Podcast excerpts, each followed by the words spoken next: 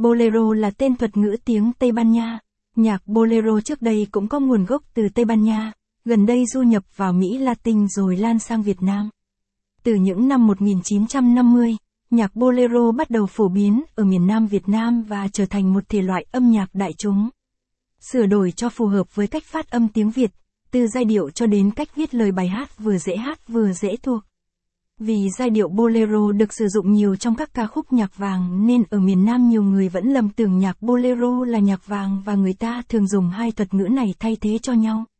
Bolero còn có thể kết hợp với một số thể loại nhạc truyền thống Việt Nam như cải lương, vọng cổ và đặc biệt một số ca khúc còn phù hợp với giai điệu nhạc trẻ hiện đại.